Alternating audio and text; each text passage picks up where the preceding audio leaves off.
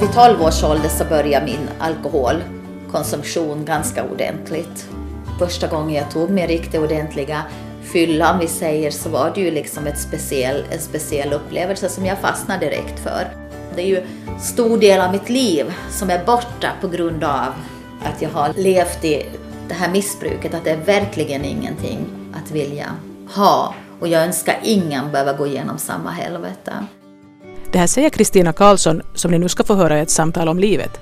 Och jag som har gjort programmet heter Ann-Sofie Sandström. För någon vecka sedan blev jag uppringd av Leila Taipale Kronqvist från dagcentret Hyddan i Nykarleby.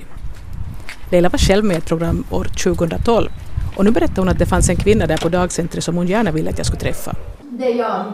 En kvinna med missbrukarbakgrund och som har varit i ett antal våldsamma parförhållanden. Det är ju det som är det här med relationer. Så länge jag inte själv är hel och läkt så borde jag vara ensam. För så länge jag inte är hel och läkt så söker jag mig till de som misshandlar, de som är aggressiva och de som dricker. Jag har ju fått själv så mycket skador. Jag menar jag har ju fem barn med fyra olika pappor.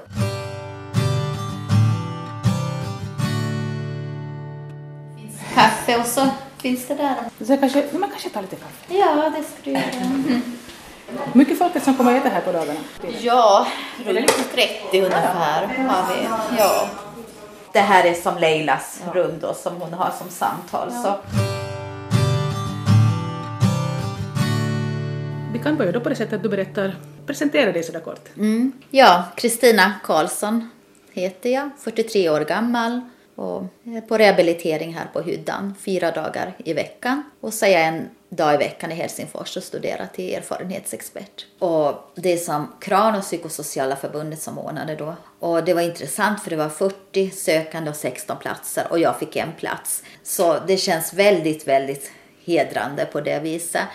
Och det betyder ju att när jag är klar 20 april så har vi avslutning. Så då kommer jag få kompetens att gå ut i skolor och föreläsa just om missbruk, om liksom både alkohol men också drogmissbruk. Och det upplever jag också att sen jag kom in på den utbildningen i kombination här med hyddan, men speciellt också när jag kom in på den här utbildningen, så jag har fått börja bearbeta det här svåra. Så jag tror att det här är också en mening som jag också liksom har önskat och bett om. Att kunna få använda mina erfarenheter till någonting positivt. Att inte trycka undan och skämmas för att jag är en tidigare narkoman och jag är alkoholist och jag har levt som i prostitution och jag har liksom blivit som utnyttjad och misshandlad och, och illa behandlad om och om igen. Så får jag vända det till någonting att nu ska jag använda mina erfarenheter att kunna hjälpa andra ungdomar, förhoppningsvis kunna hjälpa andra kvinnor. Och det är det som jag känner att nu har jag en chans att göra det genom den här utbildningen.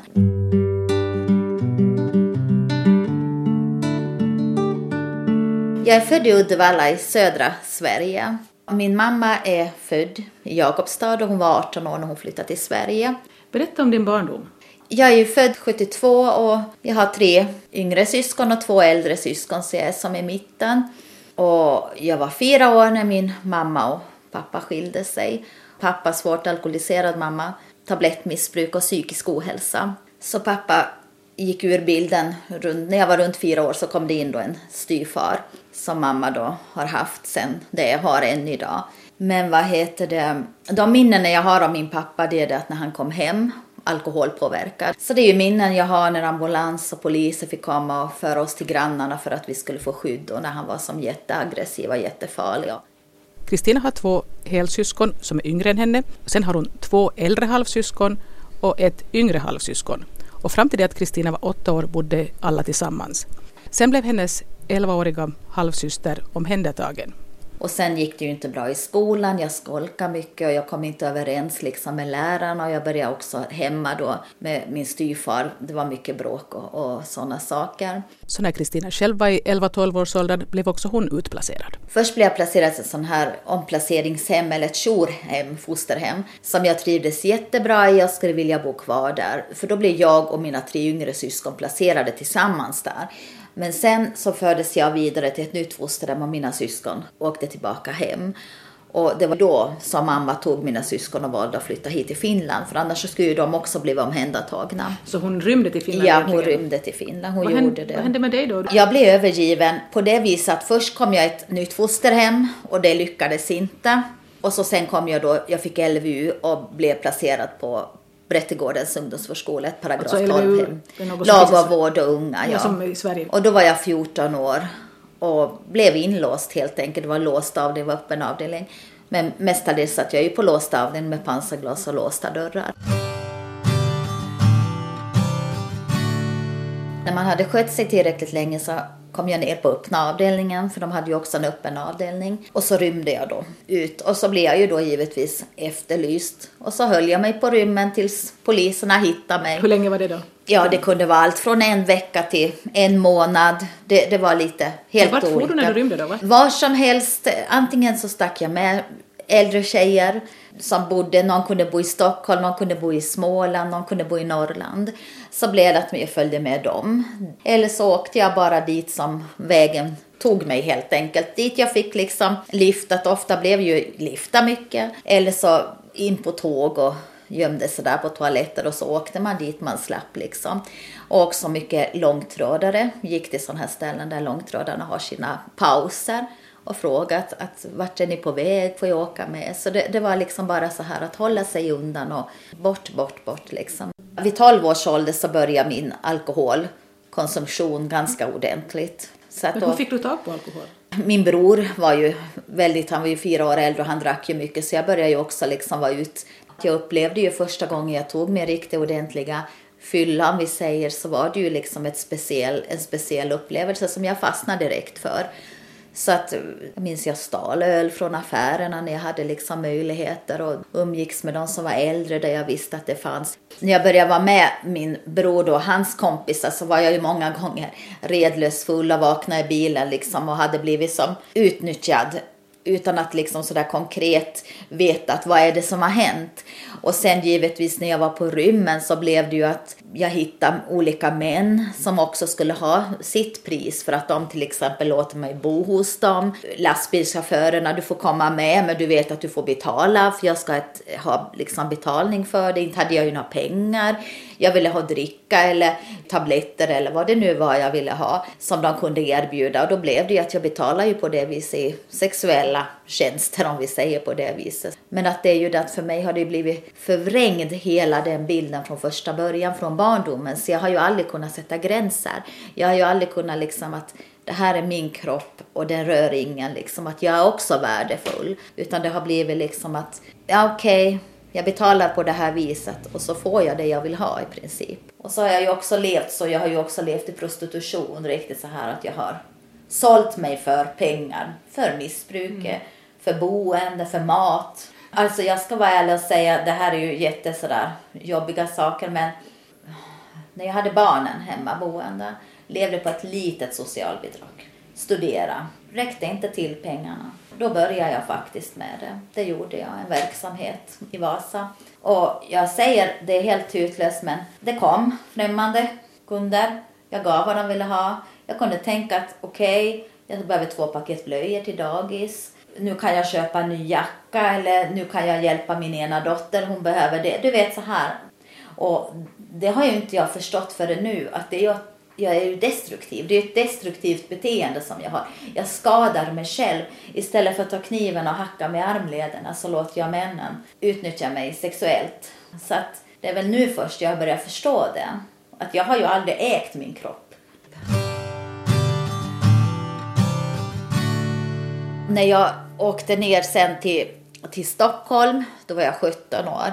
Och då träffade jag en som jag blev sambo med som var 20 år äldre än mig och som också var narkotikalangare och ganska hög rang i undre världen i Stockholm.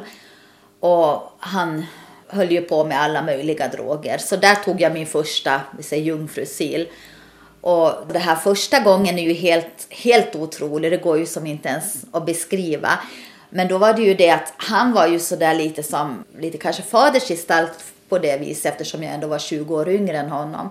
Så det tog någon vecka innan han lät mig igen börja liksom injicera. Men sen så blev det liksom att, att eh, det släppte helt enkelt och då blev det liksom en daglig användning. Så då blev det ju under den tiden jag var i Stockholm så gick jag ju ner mig helt i drogträsket och då var det ju liksom bara injicering. Men det är ju så att du söker ju om och om igen den där första gångens känsla. Men det är ju det att efter en tid så måste du ju ha det för att överhuvudtaget existera. För annars är man helt... Ja, både fysiskt och psykiskt. Du, du blir ju som så sjuk. Du får ju som kräkningar, diarréer, kramper, hallucinationer du vet, skräck och rädsla för allt och alla. Så man blir ju livrädd att sluta för man är ju rädd för den här liksom svåra, svåra abstinensen som kommer. Men då var du på rymmen alltså när du var 17, du, var, du, du borde ha varit fortfarande på det här hemmet? Jo, jo, jo. Jag var på rymmen där och så blev det så att jag var ute då sju månader. Så sen när han som jag var sambo med blev tagen och blev införd i fängelse för att han hade fängelsedomar som väntade. Så blev ju jag också givetvis häktad men då upptäckte de ju att jag har ju LVU redan och jag har ett fosterhem. Så då förde de ju mig till Borås till fosterhemmet. Men där var jag ju bara som vila upp mig och så igen ut på rymmen. Så inte orkade jag ju vara där någon länge liksom. Så då igen så stack jag ju vidare och så blev jag ju efterlyst så där snurrade jag ju på då. Hade du under den här tiden kontakt med din mamma som hade farit till Finland? Med min syster som är tre år äldre som bor i Sverige och har bott hela tiden i Sverige hade jag sporadisk kontakt under den här tiden. Men min mamma tog jag kontakt med då i samband med att han åkte i fängelse så skickade jag ett, ett, kort till min mamma och det var första livstecknet på över ett år. För att varje gång jag var efterlyst så kom ju poliserna hem till henne i Jakobstad och sökte henne. Så mamma visste ju aldrig att kommer polisen med dödsbud eller kommer de för att söka mig i huset. Och då visste hon ju att hon hade ju hört att jag är någonstans i Stockholm i drogträsket men hon vet inte något mera. Och då var det det här första vykortet som jag skickade var första livstecknet på över ett år. Och då bestämde hon sig för att hon ska komma och hämta mig bort därifrån om hon bara kan. Så hon bokade biljetter och tog båten över och så hittade hon mig då via min syster och så kom de via Örebro och hämtade mig för då var jag mellan där i Örebro. Jag var både i Örebro och Stockholm. Vilket år var det här? Det var 1991. Och då minns jag också att mamma bokade om istället för att ta båten så körde de runt alltihop eftersom jag var efterlyst. Så jag minns när vi skulle åka genom tullen också så var det liksom gömma mig i princip så tog hon mig med till Finland, till Jakobstad och då hade hon mig gömd på vinden där cirka tre månader och jag kunde ju inte söka någon sjukhusvård eller någonting eftersom jag var efterlyst. Så Hur mådde du då? Jättedåligt, jag var ju dödssjuk, jag trodde aldrig jag skulle överleva och det var ju en stor risk från mammas sida också. Men grejen var ju det att det fanns ju inga andra alternativ, det var ju det enda för att få mig liksom. Och cirka tre månader då kom det papper från Sverige att jag var som släppt från LVU och då visste jag att jag är fri.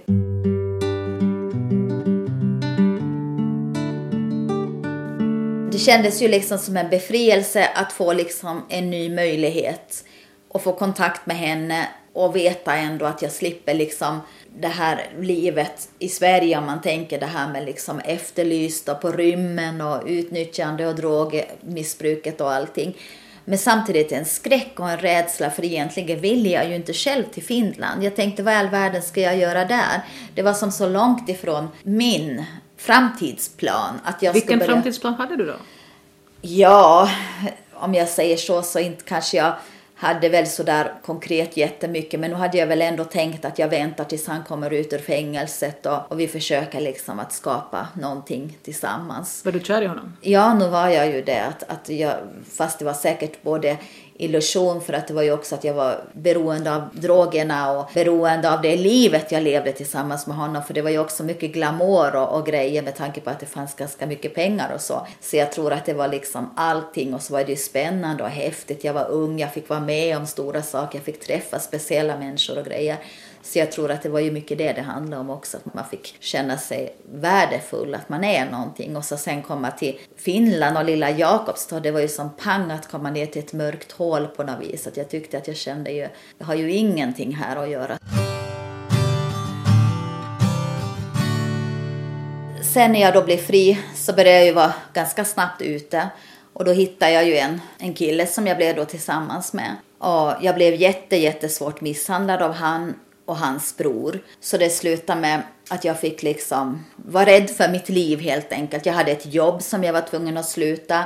Han slog sönder min lägenhet, jag fick ha polisövervakning. Vad jobbade du med på den tiden? Då var jag på ett dagis i Jakobstad. På Maria daghem i Skatta hade jag jobb. Men vet du, de körde mig ju till jobbet, de hämtade mig, jag kom blåslagen. Jag, jag liksom var så slagen att jag inte kunde gå helt enkelt till jobbet. Jag fick som flera gånger krypa till Malmstad för jag var Nej, men, så... Hur länge stannade du i det förhållandet? Cirka ett år. Jag försökte ju ta mig ur det om och om igen men jag lyckades inte. Sen träffade Kristina en äldre man som ville hjälpa henne. Så han frågade mig att vill du komma med mig så, så tar jag hand om dig. Och jag valde att göra det. Och genom att jag valde det så hjälpte han mig att ordna en advokat. Och han hjälpte mig att polisanmäla alla de här misshandelsgrejerna. Och vi gick till läkare och vi fick som läkarintyg och hela den biten igångsatt helt enkelt. Och då var det på 92. Och då när det var dags för den här rättegången så hade han tyvärr hängt sig på grund av att han var svårt missbrukare. Så det gick jättedåligt. Så sen när rättegången väl var dags så fanns ju inte han med. Så det var ju jättetufft för mig på det viset. Men den här rättegången var ju Finlands första kvinnomisshandelsrättegång som gick upp här. Så det är ju väldigt speciellt på det viset. Och jag är jättestolt att jag orkar ta mig igenom allting.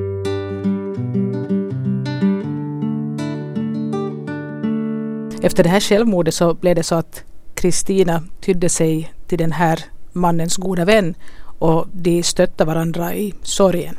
Så han var ett jättestort stöd för mig. Men då var det ju det att han var också svårt alkoholiserad så det var ju jättetufft för mig att liksom orka gå in i en ny relation med mycket alkohol och, och sånt. Men sen en kort tid efter så, så träffade jag då min äldsta dotters pappa och blev då tillsammans med honom. Och så blev jag då gravid. Men då var det ju det att han ville ju inte ha varken mig eller barnet så han bröt ju med mig då. Han ville inte liksom ha någonting med oss att göra. Så jag var ensam hela, hela graviditeten och förlossning och allting. Och sen då när hon var ungefär två månader så fick jag läsa dödsannonsen. Då hade min fina vän som då hade stöttat mig efter det här första dödsfallet. Han hade också gjort samma sak. Han hade också tagit sitt liv. Och så sen då när hon var ett halvår så träffade jag då min näst äldsta dotters pappa. Vi fick sju fina år tillsammans och hade det riktigt bra. Han var jättefin på alla sätt. Och jag brukar säga han är den enda som jag har haft som aldrig har slått mig och det låter ju otroligt. Men på sju år så rörde han inte en hand på mig. Och för mig är det otroligt för jag är van att få liksom. Men Varför blev det bara sju år? då började mitt alkoholmissbruk ta över så att jag lämnade liksom familjen och valde att flytta till Sverige för att jag tyckte att barnet ska inte behöva se mamma gå ner sig. Jag har själv växt, vuxit upp i ett missbrukarhem så jag ville skydda barnen på det viset. Så då lämnade du båda barnen Mm, hos Och- pappa. som han som egentligen var biologisk pappa bara den är Ja, den- precis. Okej. Ja, det gjorde jag. Ja. Vilket år var det här då? Eh, Det var på 2001.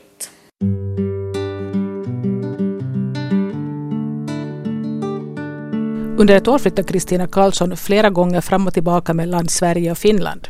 Enkel biljett, ingen bostad, ingen jobb till Sverige. Byggde upp, missade mitt jobb, missade min bostad, kom tillbaka hit. Så där höll jag på att snurra ungefär ja, tre gånger under ett år. Liksom. Byggde upp och så sen rasera. Fortsatte du missbruka eller? Eh, ja, alltså jag, jag jobbade i Sverige för att inom hemtjänsten och inom vården så är det lätt att få jobb. Och jag försökte ju vara nykter på jobbet men så drack jag ju däremellan.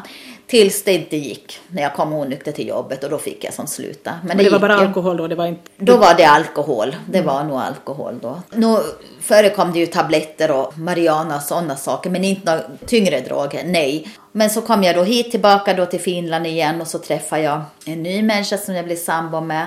På 2004 så dog han i ren spritförgiftning. Han drack ihjäl Hur sig. länge hann ni vara ihop? Eh, två och ett halvt år var vi tillsammans. Och Var det, bra, var det en bra relation annars eller? Ja, alltså nu var det ju ganska destruktiv. Nu var det det, han var ganska våldsam emellan. Men när, när han var nykter så var han jättefin. Men när han drack så var han väldigt våldsam. Så jag fick några besöksförbud på honom emellan och sådana saker. Att det var Men ni nog- bodde tillsammans i alla fall? Ja, vi bodde tillsammans, det gjorde vi. Det gjorde vi. Men jag hade ju själv, vet du, som missbrukarsyn på den tiden och själv missbrukare. Så då blev det ju liksom att, att jag tyckte att vi passade ihop helt enkelt. Att det vill ju bli så när man själv är aktiv. Fick du barn med honom också? Nej, inte med honom. Nej, nej, det fick jag inte. Men sen strax, kanske ett halvår efter han hade dött, så träffade jag mellersta flickans pappa och vi gifte oss. Vi gifte oss på 2005 Och dottern föddes följande år. och så skilde vi oss på 2007. Vad var problemet där då? Det var också våld. Och då på 2007 så flyttade jag också från Jakobstad. Då valde jag att flytta till Vasa. Och jag tänkte att jag får liksom ett, en ny start, ett nytt liv där. Men flickan? Hon var med mig först. Mm. Men så blev jag, jag fick både missfall och efter skilsmässan och allting, det blev som kaos allting så jag hamnade in på sjukhuset.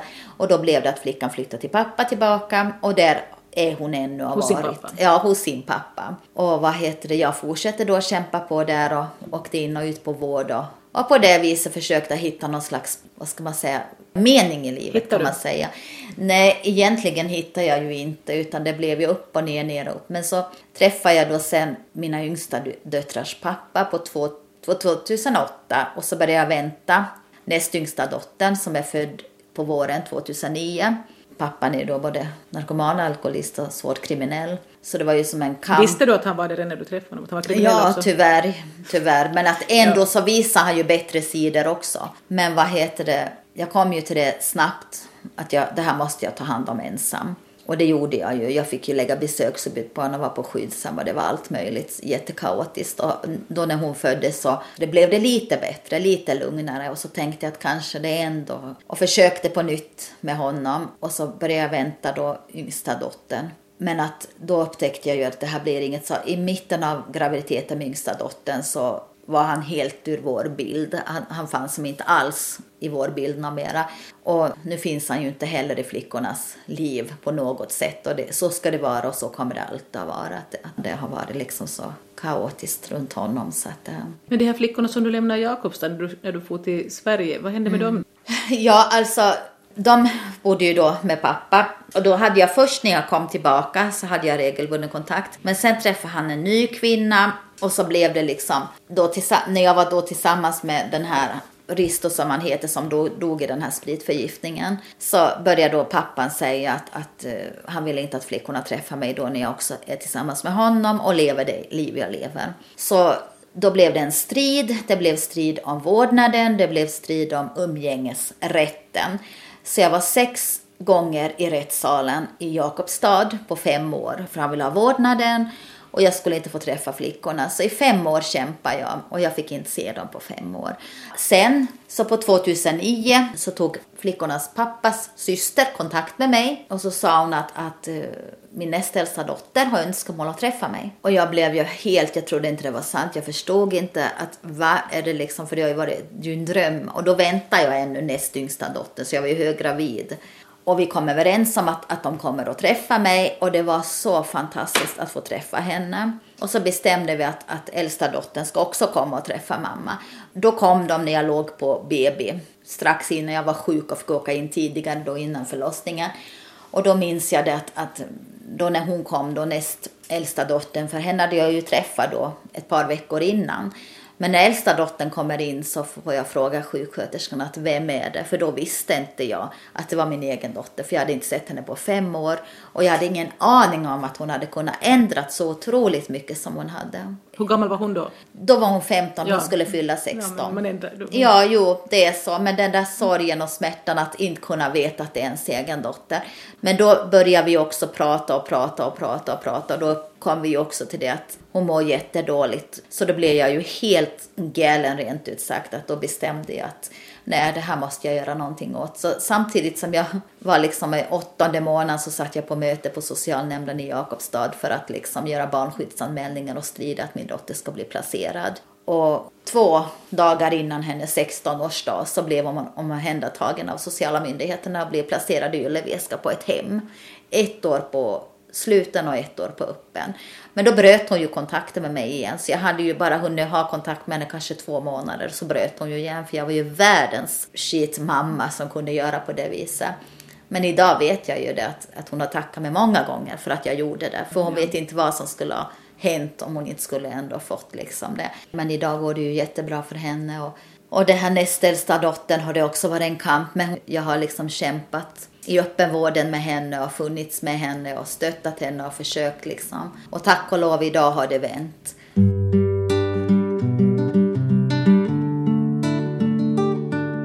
Kristinas yngsta dotter föddes år 2010 men i det skedet fanns pappan inte längre med i bilden. Så vad hände sen? 2012 så jag bad att de skulle bli omhändertagna. För att du kände att du inte klarade av att... Ja, att ta hand om dem. Missbrukade du då också? Delvis hade jag alkoholen som jag missbrukade och också sen att, att um, pappan, deras pappa är ju från Ryssland. Och då när han satt i fängelse så började hans mamma begära av mig att hon ville ha ryskt medborgarskap på flickorna och började hota mig på det viset. Och så kände jag det att jag kan inte vara både mamma och pappa för barnen. För det är ändå bara 13 månader mellan de här små. Så då beslöt jag att jag, jag ber att, att få liksom hjälp. Och jag gick till socialen och sa att, att jag orkar inte, att jag behöver en familj och jag behöver få en placering till mina barn.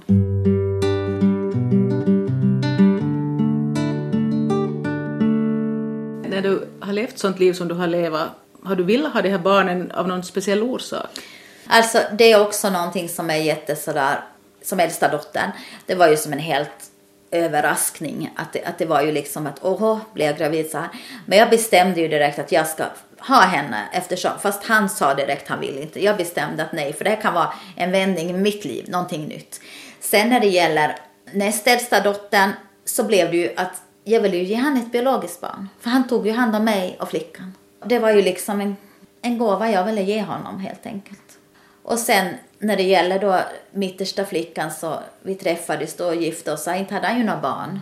Och då tänkte jag att kanske det här då, att vi gifter oss först och sen skaffar vi barn liksom. Att, att det blir det här fina traditionella liksom. Att den här Som du egentligen gången... aldrig hade haft själv heller när du växte upp alltså. Det, det var ju inte heller sådär stabilt och... Nej, verkligen inte. Men du ville ge dem något sånt som du inte hade... Ja, absolut. Och drömde ju på något vis om det, att kunna få liksom uppleva en gång i livet någonting sånt. Men det gick ju inte heller. Och så sen det här när jag började vänta då näst yngsta dottern så var jag ju också liksom, det var ju ett sätt för mig att, att lämna missbruket. Hålla mig nykter, ha något att kämpa för, ha något att leva för liksom. Barnet som växte mig blev ju ett surrogat för att hitta någon mening med livet. För att jag var ju som så på något vis psykiskt slut redan då med allt som jag hade fått kämpa och gå igenom. Och så började jag vänta då henne så jag fick ju liksom en glädje att yes, nu har jag något att kämpa om, nu har jag något att ta hand om liksom. Och, och det var ju också det då när, när yngsta dottern då så blev det ju på det viset också att att nu har jag två flickor med samma pappa och nära emellan och, och, och det här ska jag fixa ensam, att, att det här ska ingen få liksom ta ifrån mig. Och så gick det också i krasch.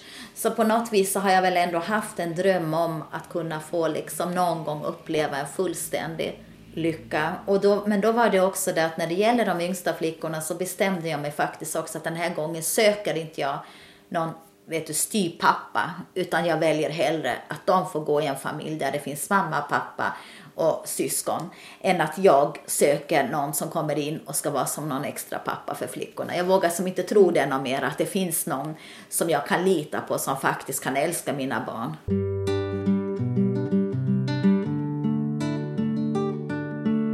Jag tycker jag har stora förluster när det gäller alla mina barn och det är där jag tror också det kommer in det här med men det här destruktiva, att jag söker mig till destruktiva relationer. Jag, jag söker mig till destruktivt liv just med också varför jag faller då in liksom, jag tänker i missbrukarlivet också, för att jag, jag känner att jag har så mycket obearbetad smärta och obearbetad sorg och mycket förluster. Förluster av mina barn som är det värsta, men också förluster av människor som har betytt mycket för mig som inte finns någon mera. Förluster att, att jag inte haft någon barndom, att jag inte haft någon pappa. Jag tror det är sånt som kommer i kapp emellan som gör att man kan inte hantera allting. Och då blir det liksom ett evigt kaos som gör att, att jag gör vad som helst i desperation. Och då går det snabbt och så faller man liksom tillbaka i det där gamla mönstret. För jag menar att eftersom det från 12 års ålder börjar min alkoholdebut så jag menar det är svårt att veta vad finns det annat att ta till när jag mår riktigt, riktigt, riktigt dåligt. Och det är ju det som är svårt för en missbrukare, alkoholist, narkoman, vad du än har för missbruk. Så hitta någonting annat som kan tillfredsställa dig att du mår som du gör när du till exempel har 2,5 promille. Var i hela världen hittar man det? Så det är ju det här som också blir som en evig kamp på något vis. Att det är ju inte frågan om att man vill droga, att man vill dricka, att man vill förlora allting. Men det är ju det liksom att när ångesten tar över och smärtan är ohanterlig, vad, vad gör man? Vad, vad ska man göra då? Man...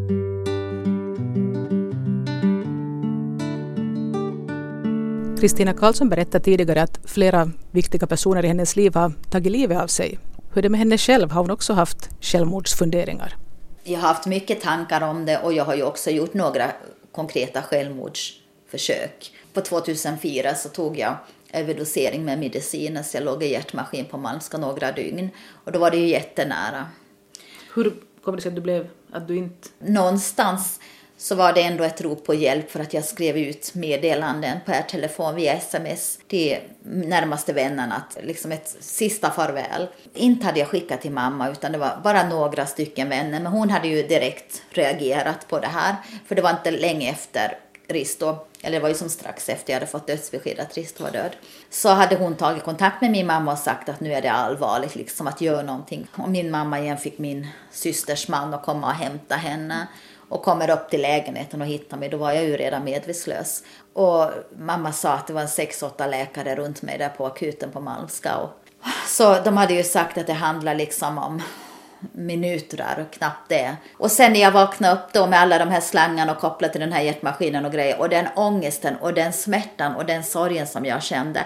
Det finns inte ord. Jag var så arg och förbannad att varför kunde jag inte få dö? Jag hade ju velat slippa allting och det har nog också med men det att göra. Men tydligen helt och hållet om du hade, då skulle, då skulle du inte meddela kanske? Nej, alltså ja, precis. Jo, jo, men jag menar just att inte sådär att oj, jag är rädd, jag har tagit för mycket medicin. För det har jag också varit med om, att jag själv har kallat på hjälp. Alltså jag har tagit mediciner och jag har ringt på hjälp.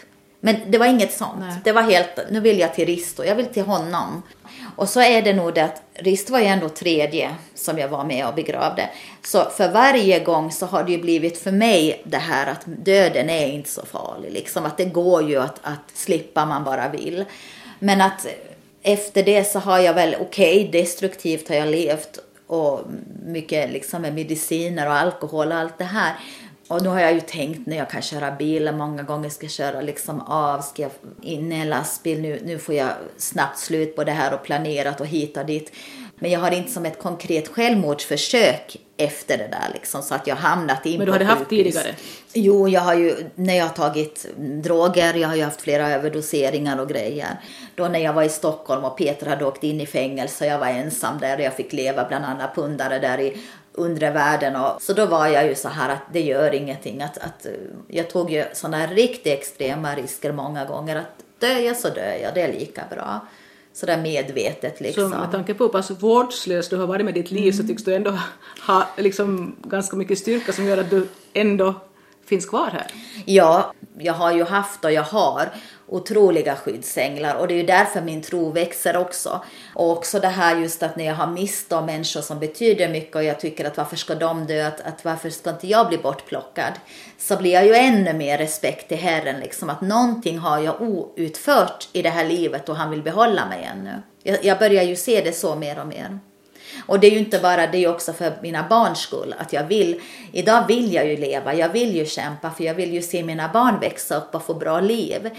Men jag menar, nu vill jag ju också kunna hjälpa andra människor med mina egna erfarenheter. För jag menar, det är ju faktiskt under också att jag inte liksom är inspärrad på mentalsjukhus med tanke på alla trauman och allting som jag ändå har fått gå igenom. Det är ju många saker som är helt fantastiska. Och sen också att jag är någorlunda hel i, i organen. Och att jag ändå har fött fem välskapta friska barn. Jag menar det är många saker som är jättestora under i mitt liv.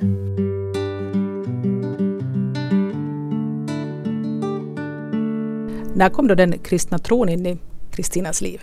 Alltså det var på 2001 när jag hade lämnat mina barn och min man och flyttat till Sverige. Så var jag djupt nere och så då hade jag ett jobb inom hemtjänsten och så var det en kvinna från Jugoslavien där som sa till mig att hon ville att jag kommer med till Pingstkyrkan på kvällen för de skulle ha möte. Det var en pastor från Stockholm. Och så sen nej, jag kan inte komma med. Men hon fick mig övertalad så jag gick med dit. Och jag minns att hon sa, ska vi gå fram för förbön? Och så sa jag, tycker du det? Och vi kom näst längst fram så blev jag bara osäkrare och osäkrare. Men så var det precis som någon skulle bara liksom, jag ska fram, jag ska dit. Så frågar pastorn, är du frälst? Så säger jag, vad är det? Vad betyder det? Ja, att om du har tagit emot Jesus i ditt liv. Och så frågar han att vill du? Så säger jag, hur gör man? Och så, så förklarar han och då tog jag emot Jesus och blev frälst där. Och det gick ju upp och det gick ner och det gick upp och det gick ner. Men fem veckor efteråt så blev jag döpt i Skeppsviken vid havet och det var jättevackert, fina vänner runt och det var så fantastiskt. Så där var nog den här riktigt liksom att jag upplevde att jag fick en äkta Guds längtan. Men sen har det ju ändå varit upp och ner, upp och ner. Men jag är ju helt säker på att tack vare min tro så, så är det ju det som har bärt mig också, att jag har orkat. För jag menar, jag skulle inte fylla 30. Jag var helt säker att jag, jag lever inte till 30-årsdagen. Och sen på 2012, då yngsta flickorna hade blivit placerade, en frivillig placering då. Men då bestämde jag att jag ska ha klart allt till 40-årsdagen. Så jag skrev in mig i en kyrka, Metodistkyrkan i Vasa. Jag frågade pastorn, får jag bli medlem? För jag hade gått där med mina barn i söndagsskola och sådär. Så har jag bekant som gick där. Jo, sa han, så säger jag, men jag har en önskan. Och det är att jag får skriva mitt testamente. Inte på saker, för jag äger inget, utan på hur min begravning ska se ut. För jag hade bestämt att, och det var i september 2012, att jag kommer inte, jag ska dö innan min 40-årsdag. Och så sa han att det är okej, okay. jag fick skriva ner mitt testamente och det lades där i tryggt förvar. Hörde jag mig till mina barn. Så sa jag till flickorna, äldsta flickorna att mamma har gjort klart allting. För jag vill inte att mina barn ska behöva gå på någon social falsbegravning. Så då fick jag liksom själv beskriva hur min begravning ska se ut och allting. Men då grep Gud in återigen så jag fick möjligheter att åka på vård till Malax, till Tolvis Center som var då, Leif Olin har följt mig i många, många år. För han var övervakad på Pixnerkliniken innan och där redan lärde jag känna honom. Och därifrån fick jag åka till Sverige, till Korpberget. Och jag fyllde år på fredag, för jag är född 6 december. Och så åkte jag hit på dagen efter till Finland på en sån här permission då. Och i kyrkan där jag hade skrivit testamentet, där hade jag min 40-årsbjudning med 40 människor minst. Kristna och icke-kristna. Och det är ju helt otroligt om man tänker som jag hade liksom bara fyra månader innan bestämt liksom att jag kommer inte att leva på min 40-årsdag. Hade du tänkt ta livet Ja, absolut. Jag hade detaljerat allt. Barnen var borta, jag hade katt, jag hade hund, jag hade fågel. Allt var utplacerat och, klart. Jo, jo, allting. Vad var det, var det liksom någon specifik grej som hände just då, att du som ändrade dig då? Ja, då när jag fick komma in på vård och fick stöd på det viset. Då så var jag ju i kyrkan och de bad ju för mig. De visste ju att de förstod ju, för de vet ju lite om min bakgrund och sådär. Men att ändå så fanns det, det är klart att det fanns ett hopp ändå, att mm. kanske det kan ändras. Men det är ju ett mirakel, det var ju som Gud som kom in och liksom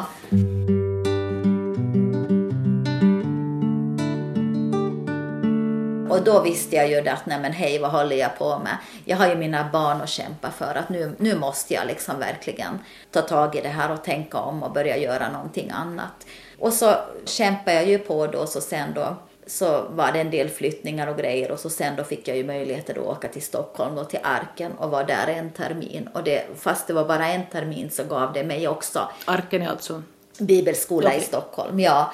Men att då fick jag ju tyvärr avbryta, men att jag är ändå tacksam det halvåret jag fick där, för det gav mig också mycket liksom att lära känna mig själv och också hitta liksom den här inre styrkan och också värdet liksom när det gäller att hej, jag har ansvar, jag är mamma. Vad är det för mina flickor att växa upp att jag, och vår mamma tog livet av sig? Jag, jag har ingen rätt att göra så mot mina barn. Så att det är också med Gud som jag har liksom blivit som starkare med de tankarna att, att, att jag får inte göra på det viset. Och jag ser ju också att flickorna, hur mycket jag betyder för dem. Jag menar för varje gång jag träffar dem eller upplever liksom någonting stort så märker jag ju det att nej men hej, barnen behöver ju mig också. Fast ibland kan det ju kännas att att jag är mamma men jag är bara mamma på deltid liksom. Men ändå är jag mamma, kommer alltid vara deras mamma. Det finns ingen som kan ta den platsen och det är ju underbart och då blir jag ju lycklig när jag tänker liksom på det i alla fall.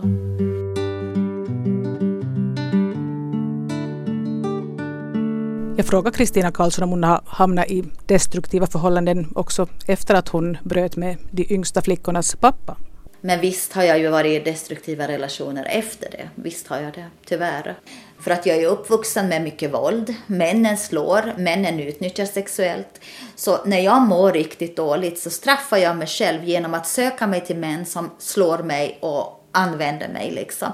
Och det är ju det här som är en livslång kamp för att jag ska kunna någon gång älska mig själv. För jag har ju aldrig, jag menar jag är 43 år gammal och jag har aldrig känt att jag är nöjd med mig själv på något sätt. Jag har alltid känt att jag är inte värd någonting, jag är äcklig, jag är ful, ingen vill ha mig, jag är misslyckad och så vidare och vidare. Så det här är ju liksom en ständig kamp som jag måste jobba med men också samtidigt inse mitt eget värde. Att jag har mer värde än att jag ska låta mig bli illa behandlad på det här viset. Men det är också därför som jag kan leva som jag har levt i prostitutionen också. Att jag bara kan låta helt främmande män komma och göra precis vad de vill med mig. Och antingen för pengar eller när jag mår riktigt dåligt så behöver de inte ens betala. Och det är ju det här som är så fruktansvärt. Men för mig är det som on-off. Det är liksom som en knapp som du bara trycker av och på. Jag stänger av. Jag har inga känslor.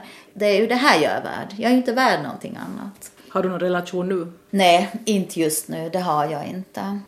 Mm. Tycker du att du saknar det? Ja, tyvärr gör jag ju det. Och, och det är ju det här som är att jag lovar mig själv att nu ska jag liksom vara ensam och nu ska jag liksom inte vara så snabb att gå in i någonting som ändå inte blir till någonting. Men då kort tid och så blir det den här ångesten igen. Och så känns det ungefär som att jag skulle måste liksom rena mig. Och mitt sätt att rena mig är att någon skulle liksom göra mig illa.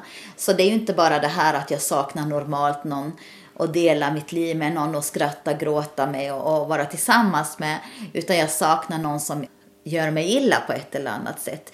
Det är ju också det att när jag då söker mig till det och när det går tillräckligt djupt, då är det ju inte långt så börjar ju det tillbaka att man börjar dricka istället för att man klarar Hur länge har du varit odrucken nu?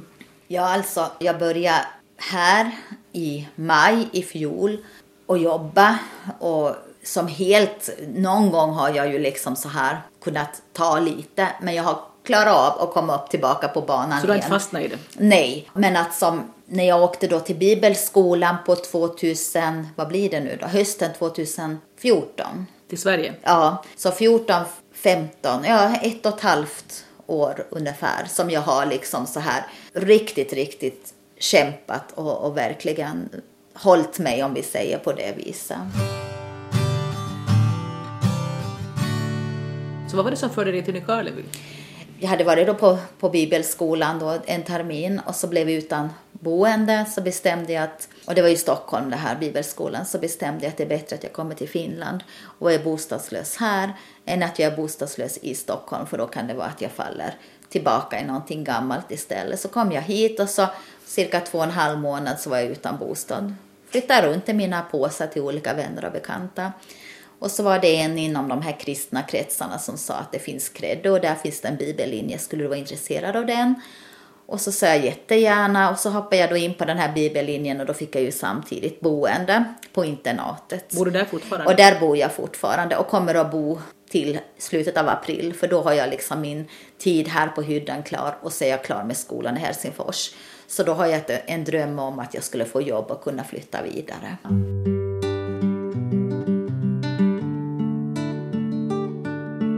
Nu när vi har avslutning på erfarenhetsexpertsutbildningen i Helsingfors och vi funderat att eh, vad ska, vem ska vi ta med oss? Och då sa jag att jag vill ta med min chef Leila Kronqvist från Hyddan. Att jag känner att jag vill ta henne med mig hit. Och när jag kommer till Leila och hon nästan med tårar i ögonen tackar ja då, då var det som en sån betydelse för mig. Så jag menar, det, det är som så mycket och tack vare det här så vågar jag ta steget och söka till utbildningen i Helsingfors. För det måste jag säga att feedbacken varje gång jag får den är så underbar. Både från eleverna men också från lärarna. Att Kristina, att vi är glada att ha dig här för du har så mycket erfarenhet, och alltid någonting liksom att bidra med eller komma med. Och då känner jag ju det varje gång att yes, liksom, jag har rätta platsen. Nu kan jag få vända allt som jag fått skämmas för till någonting positivt. Att det är faktiskt någon som vill lyssna. Det är faktiskt någon som vill ta del av mina erfarenheter och inte dömer mig utan ser det som en gåva att kunna få lära sig att jaha, kan det vara så? Nej men det där visste jag ingenting om. Nej men är det verkligen så där det där livet? Liksom vet du på det här mm. viset? Och det är ju det som gör att jag också känner det, att, att jag är verkligen på rätt väg.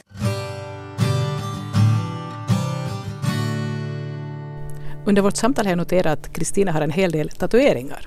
Bland annat på händerna eller fingrarna. Vad står, ja, där står Jesus. Ja, det är nog Jesus. Och så står det love där. Kristina har också en tatuering i pannan. Ja, det står ju på engelska, men endast Gud kan döma mig. Andika Kandashmi. Du vill ha ut budskapet att du... Ja, alltså jag är jättestolt att jag har min tro och, och, det är liksom någonting som jag vill ge ut. Och jag fick också frågan av läraren, vad kommer du att säga om eleverna kommer att fråga om dina tatueringar? Mm. En del samlar konsten på väggarna, jag samlar konsten på kroppen. Och varje tatuering har ett budskap. Jag menar, det här la jag ju just här i armvecket för jag har gamla ärr från mitt, eh, mitt narkotikamissbruk och mina sprutor som jag injicerat här. Så efter jag började på erfarenhetsexpertutbildningen så bestämde jag mig för att nu ska jag lägga liksom över det här med en tatuering och då blev det också det här att tro, hopp och kärlek. Och jag känner att det är en ny start i livet, att, att det gamla är förbi. Och, och det har jag liksom sagt också att att många har ju också åsikter om det här med tatueringar. Men det här är en del av mig och jag kommer att fortsätta så länge jag känner att det känns bra. Och det är jag tacksam över, att jag har vågat alltid gå min egen väg och våga stå för det jag tror på och tycker om. Och det är nog det som gör också att jag, jag är här idag och, och liksom är på väg dit jag är på väg på grund av att jag har vågat också lite gå emot det här strömmen och våga stå, stå upp och tycka att nej, alla behöver inte vara lika och det är inte meningen heller. Det här var ett samtal om livet med Kristina Karlsson som snart är färdigutbildad erfarenhetsexpert. Jag som gjorde programmet heter Ann-Sofie Sandström.